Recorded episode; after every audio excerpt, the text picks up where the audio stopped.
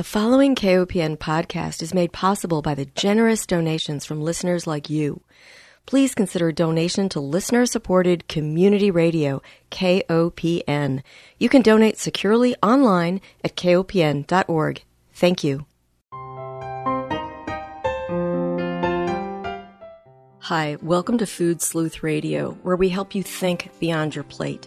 I'm Melinda Hemmelgarn, a registered dietitian and investigative nutritionist on a mission to connect the dots between food, health, and agriculture and find food truth. And today I'm honored to welcome my guest, Mr. Paul Lesko. He is a litigator with Peiffer, Wolf, Carr, and Kane. He is based in St. Louis, Missouri, where he focuses on complex litigation, intellectual property, and employment legal issues. He represents individuals, startups, small companies, and institutions who are up against larger companies that infringe upon their rights. Paul received his Juris Doctorate in May 1999 from Tulane Law School and undergraduate degrees in honors biology and biochemistry from the University of Illinois. In one of his cases, in Smokey Alley Farm Partnership et al. versus Monsanto, Paul represents farmers, nurseries, and individuals damaged by the herbicide dicamba due to Monsanto's Xtend seed system.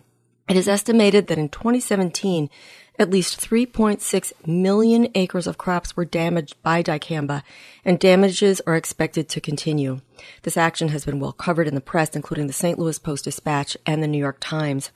I learned about his work on a recent press call in which he joined farmers talking about their legal actions taken against Monsanto, which is now Bayer and BASF for crop damage due to dicamba drift. And I knew I wanted to have him on to talk about the cases. Mr. Lesko, thank you for taking time with me today. Welcome. Thank you for having me on. Well, I'm really curious to know specifically about dicamba drift cases, but let's start a little bit before that. You have degrees in biology, and I think that that's really important for anyone who is going into a court of law and arguing cases that involve biology. And I don't think many litigators maybe have your area of expertise. How did you go from biology to law? Well, that was back when I was attending University of Illinois. I really enjoyed the sciences. I really enjoyed biology, biochemistry, chemistry, physics, math. Those had all called to me my entire life. But then, even though I was, you know, heavily into the sciences, I also felt a call to be a lawyer. You know, I, I like the gamesmanship of lawyering, the fact that you know you're going up against some of the smartest minds in the world, and you're able to try and present your position of your clients to others, and, and try and persuade them, either the judge or the jury. And why that was important to me is because at the time I was in school in the mid to early 90s, there weren't very many people with science degrees going into the law and I thought that was important that there be people with science backgrounds represented. And, and that's really w- w- where my calling came into. When I was at law school, there were you know just a couple other potential lawyers there who had science degrees, and the fields that were open to us at the time were intellectual property, patents, or just general litigation. And I started off in representing inventors helping them obtain patents on their technologies because there you clearly need to have a science background to understand the cutting edge technologies, translate it into the language of patentees, and uh, assist them to get a patent through the patent office. But with that, it was I'd say it's a lonely life because you're not in court. You're uh, more transactional, interacting with the patent office. And I, you know, was at the time growing up, there were lots of lawyer TV shows on, and I knew I always wanted to be in a courtroom. And I luckily happened to start working at a law firm when patent litigation was starting to take off. There were a lot of biotech companies and chemical companies that had patents and were asserting them. And that's really where I found my calling. It's the fact that, you know, you get to the point where you're trying to explain not only complex legal issues, but complex science issues in a way that the judge and the jury can understand. And most times the judge, you know, he's a former lawyer. He wanted to be a lawyer because he was no good at science or math. And, you know, most members of a jury, they don't know, you know, especially cutting edge science that's out there. So the challenge of taking these, the cutting edge and explaining it and trying to do so in a persuasive way so they see your side, it was really enticing. And that's probably a longer answer than you wanted, but that's how I ended up becoming a litigator with a science background. No, I think it's really important to understand that. And I think it's important for people with science backgrounds to get into all of these different fields. I know I always appreciate working with journalists who also have a science background because we can start farther down the road with more questions that are in greater depth. So I appreciate knowing this. Now, we have been looking at biotechnology and genetically engineered crops in food and agriculture since the late 1990s. And the majority of these crops, I don't think the public pretty much understands, but most of these crops are commodity crops and they are genetically engineered to withstand the spraying of certain herbicides. So at first, in the late 1990s, we had, for example, Roundup Ready soybeans. And as those crops were adopted, those seeds and crops were adopted in the field, farmers sprayed Roundup repeatedly year after year. And as many farmers predicted, weeds developed resistance. Now we have genetically modified seeds. So the crops can then withstand spraying with both Roundup or glyphosate, the main ingredient in Roundup, as well as both 2,4-D and dicamba. This is where you come into the story because farmers, in using those herbicides, they do indeed take care of the weeds in the field that are resistant to glyphosate. But because of drift, or more specifically, the volatilization of this particular herbicide, we are finding damage miles away to other susceptible crops. How did you first get involved in looking at dicamba drift issues? I began looking at these issues in 2015 and 2016 when it was clear that Monsanto was going to get approval of its dicamba resistant seed and was going to release the seed without an approved over the top herbicide for dicamba. And so this raised two red flags for me back then. The first red flag was that, and I'd heard this from weed scientists before, that Monsanto was planning on using dicamba dicamba, unlike uh, glyphosate, is volatile. What that means is if you apply dicamba, if you follow the labels, you follow the instructions, the applicator does everything that they're supposed to, what will happen is the liquid form, which lands on the crops or on the soil where you want it to be, overnight or as it gets warmer through additional days, will evaporate. It will turn from a liquid into a gas. And once it turns into a gas, even if there's a one or a two mile per hour wind at night and you have a gas floating off the crops, you can imagine that you, you could have the herbicide could move miles. I mean, a one to two mile wind for four hours, I mean, you go four to eight miles. It's really dangerous for volatility. And while the manufacturers claimed that they were going to release low volatility formulations, not no volatility formulations, but low volatility formulations, there were still concerns because soybeans are probably one of the most susceptible crops to dicamba. Low volatility, no volatility, if you get a, just a very small amount of dicamba on a soybean, it's going to show symptomology, it's going to be damaged, and it's likely going to affect its yield. Mm-hmm. So we started looking at this case early on in, in 2015. In 2015 and 2016, Monsanto received approval of the seed but did not receive approval of the over the top dicamba herbicides. Despite that, they released the seed. And that's definitely a warning sign because dicamba has been around for 50 years. Farmers had realized, okay, this is a good herbicide to use in the way early spring or the late fall when there's nothing green around it because like you said, dicamba is very good at killing weeds. it's very good at killing plants. Anything that's not not resistant to it will be damaged and can die. So farmers had learned we only use this when there's not soybeans around, when there's not any other crops around. But when the dicamba tolerant soybeans were released in 2015 and 2016, and there were resistance problems to glyphosate, which is the main herbicide that farmers were using, there was the temptation by farmers that since their livelihoods are being challenged by these new super weeds, we have to do something.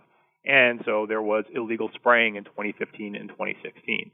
Despite the illegal spraying in 2017, the EPA approved use of over the top herbicides, the quote unquote low volatility formulations of dicamba. Those were then sprayed in 2017, 18, and 19. They will be sprayed in 20 and it led to millions of acres of damage of crops. Uh, 2017 was reported there was over 3 million acres of soybeans reported as damaged, and it's important to note that's only reported. Most farmers are reluctant to report damage like that because it could affect their insurance rates. It could certainly affect their relationship with their neighbors. So we feel that even though that over 3 million acres estimate is low. Mm. And it's my understanding from Steve Smith, who's with the Save Our Crops Coalition, who has been working to keep this product limited, if not off the market, because of the crops he's involved with, which are tomatoes, also very susceptible to damage, that the majority of soybeans planted today are indeed dicamba resistant. That's correct. As dicamba has the use has increased, the only protection that farmers have is to adopt dicamba tolerant seeds, even if they don't want to. So if you can imagine in 2015 and 2016, when there was no approved dicamba tolerant herbicide, anybody who sprayed the old formulations, if their neighbors weren't using dicamba tolerant seeds, they were damaged.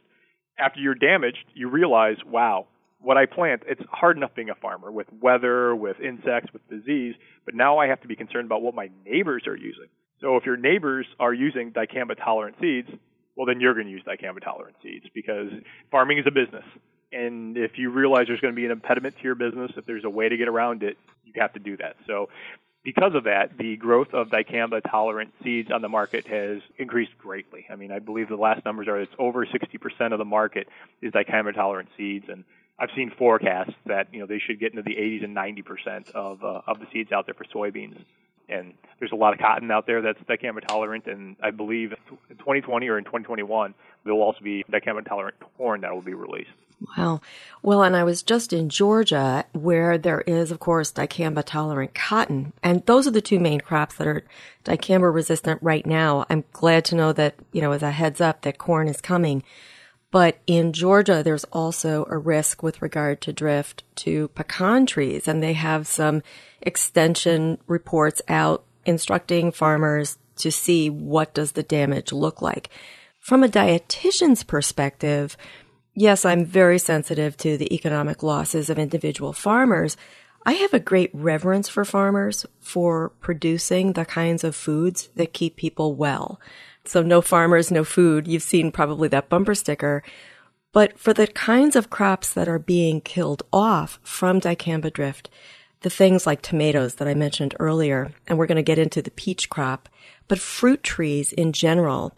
We're talking about foods that keep people well. And I know that there has been an effort to have a class action lawsuit among farmers. Something that I mentioned on the call when we had the press conference was what about bringing consumers into these kinds of class action lawsuits where it's not just the farmer who's losing, it's also all of the people in that region who are eating and being well nourished by that food. And I'm glad you mentioned the pecans because that's actually a, a, story that we noted. We filed our case in 2017. And as part of the case, Monsanto and BASF has been allowed to inspect our clients' fields. We have 27 clients that are currently named in the lawsuit and a lot of them are located in Arkansas. So for 2017, 2018, and 2019, I've been down in Arkansas conducting field inspections of my clients each year that their fields are damaged. And in 2017 and 2018, what a lot of the farmers that I represent noticed is that there are pecan trees there. They weren't getting pecans. I mean, these are just you know wild pecan trees that they had, or I mean, it wasn't anything that they were actually farming for consumers. But they noticed that the pecan trees were not producing like they normally did. And along those same lines, a lot of the farmers, you know, they have their own little personal gardens too, where they grow crops for them.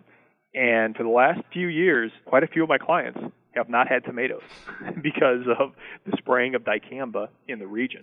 So I think this is something that actually is potentially a very big issue. It and, is.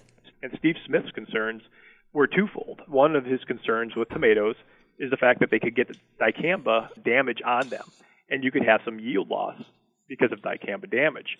But another issue is the EPA doesn't have a what's called a residue tolerance, meaning you know when it comes to certain products, you can have a certain amount of you have a certain level that you can have, say, junk in there that won't affect the availability of the products. Normally very low, but it's a number that people say, well, it's healthy. You can have this amount of, you know, something that would normally be poisonous if it's really low and it won't affect people. Well, there's never been a residue tolerance issued for dicamba. So if Steve Smith's tomatoes are hit, first he has to worry about, okay, what's going to happen to the tomatoes themselves. Now, if he has fully healthy tomatoes at the end of the year, if they're tested and dicamba shows up in there, those tomatoes are a complete loss. They cannot be sold on the market.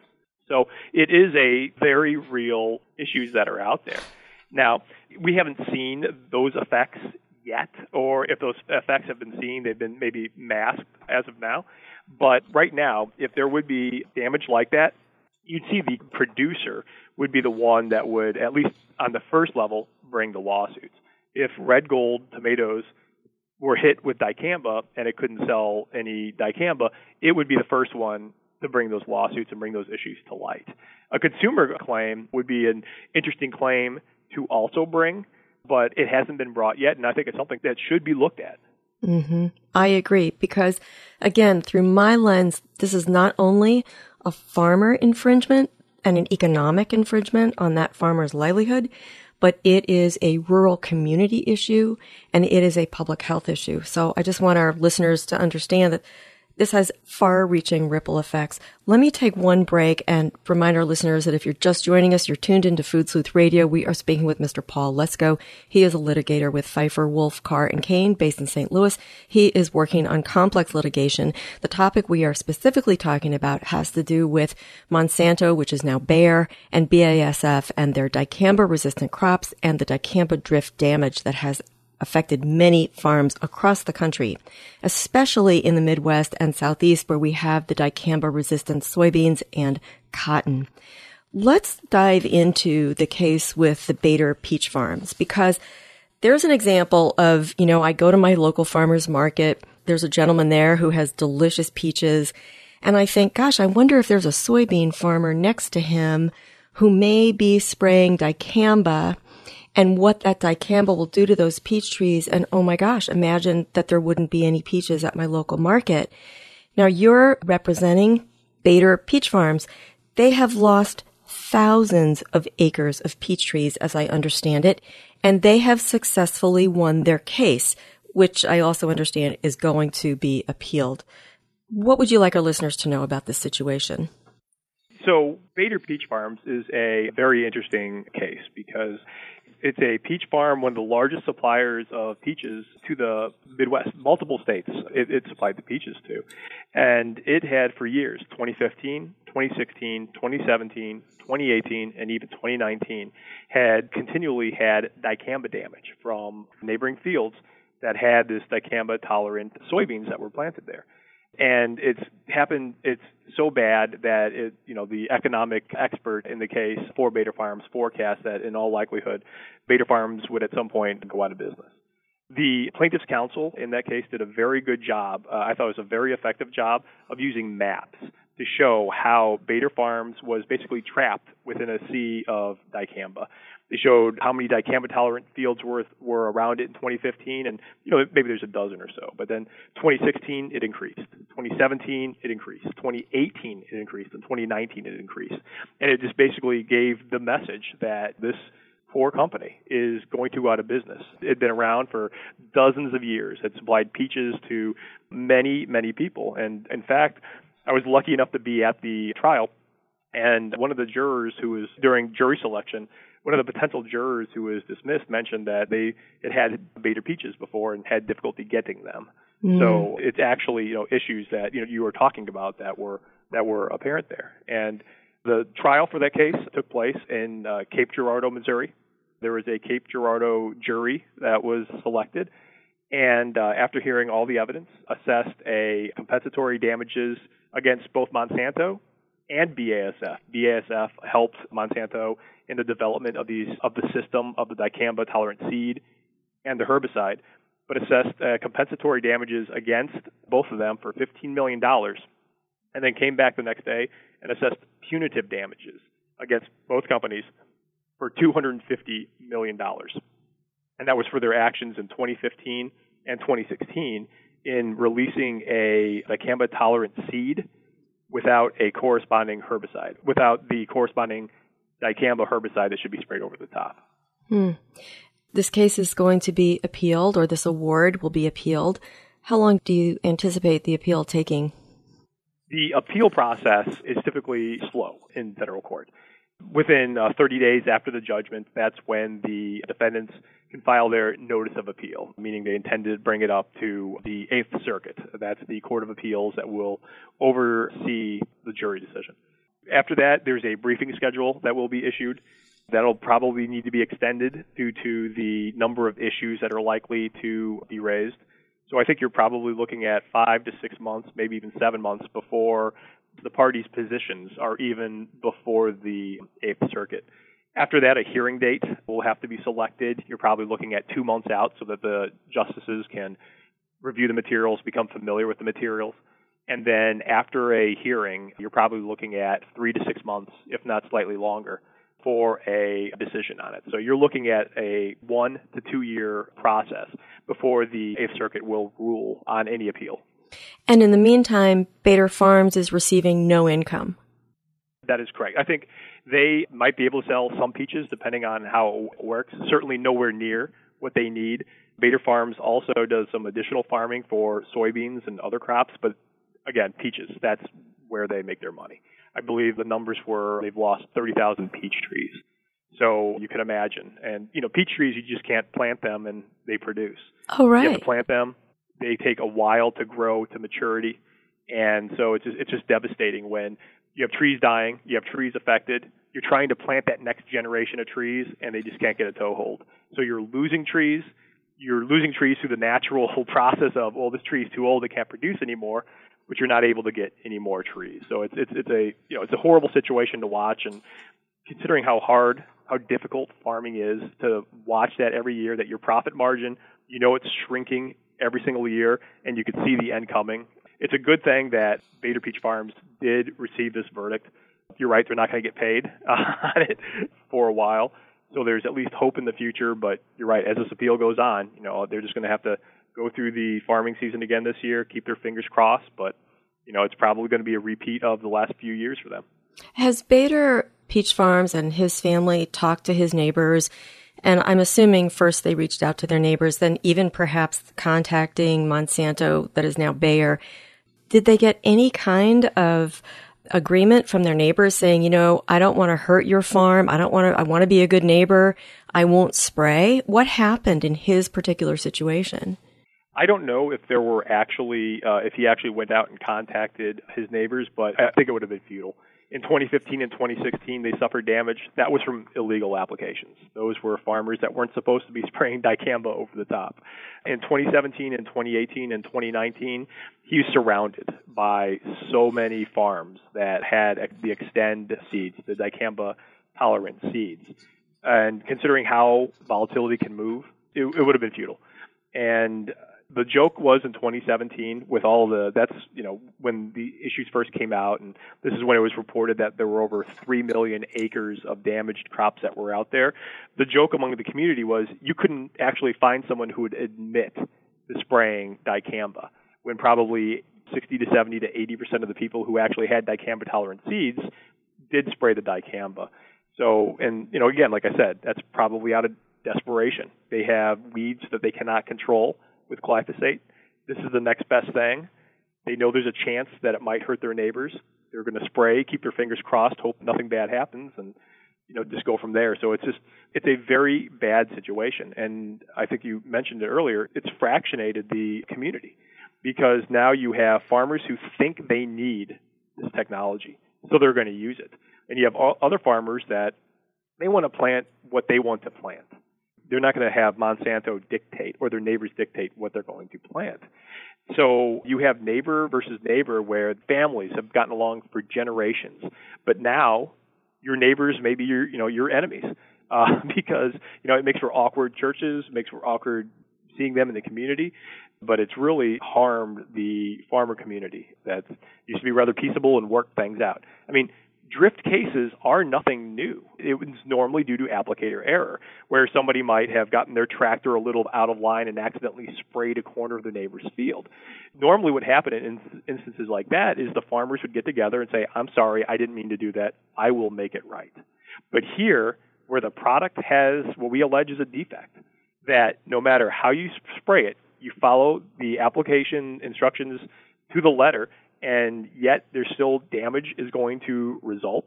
It's very difficult for farmers to want to reconcile that because the farmer who's buying the dicamba tolerant seed and the approved over the top dicambas, they followed everything, they followed the label exactly the way it's supposed to be. But, and Monsanto is telling them, oh no, this will not drift. If you do this, it will not drift. So if there's damage somewhere else, it's not my fault. I followed the label. I've got a big billion dollar a year company behind me. They're smart. They know what they're doing. I'm going to believe them. When the weed scientists that are out there, almost every single weed scientist out there will say, this is not a safe product. This is a product with a design defect. It, if you use it, if you spray it, there's a high chance that it's going to volatilize, move, and it's going to damage somebody else's crops. Hmm. Well, there are many news outlets that are covering these stories, and I hope that our listeners will keep track. This is a dangerous practice. I have a report from the Union of Concerned Scientists saying that simply by eating more fruits and vegetables as well as nuts, we can reduce healthcare costs in this country by trillions of dollars. So it's a loss to farmers, it's a loss to community cohesion, and it's also a loss to public health it is a crime against humanity. And I am really thankful for people like you who are going into the courtroom and litigating for farmers and as well as people who would benefit from these foods. As people want to report and to get legal counsel, what advice would you give them? When it comes to issues with dicamba, if uh, you are a farmer, uh, a tree nursery owner, a vineyard owner, if you have suffered dicamba damage to your crops, it's important for you to talk to a lawyer. I mean, just find a. We would like to talk to you. Obviously, we feel very passionate about these cases. We've been involved with them since the beginning, but we recognize that you know a choice of a lawyer is something that is sometimes very personal if you have dicamba damage, it is important to talk to a lawyer about it to see what your rights are. Further, you know, if there's consumers out there that are concerned about damages or the, the lack of availability of fruits or anything, you know, again, reach out to an attorney. See what rights you have. You may have rights. You may not have rights, but that's what the attorneys are there for, to tell you what you can do, if anything, and to assist you along that path. All right. Well, we've got to close, but I want to thank our listeners for joining us. I want to remind everyone that Food Sleuth Radio is produced by Dan Hemmelgarn at KOPN Studios in beautiful downtown Columbia, Missouri. Most of all, I want to thank my guest, Mr. Paul Lesko, litigator with Peiffer, Wolf, Carr, and Kane, based in St. Louis. I will make sure to provide a link to your particular practice on our website. The link for listeners is simply prwlegal.com and you can find more information there. Mr. Lesko, thank you so much for sharing your time with me today. Thank you for having me on.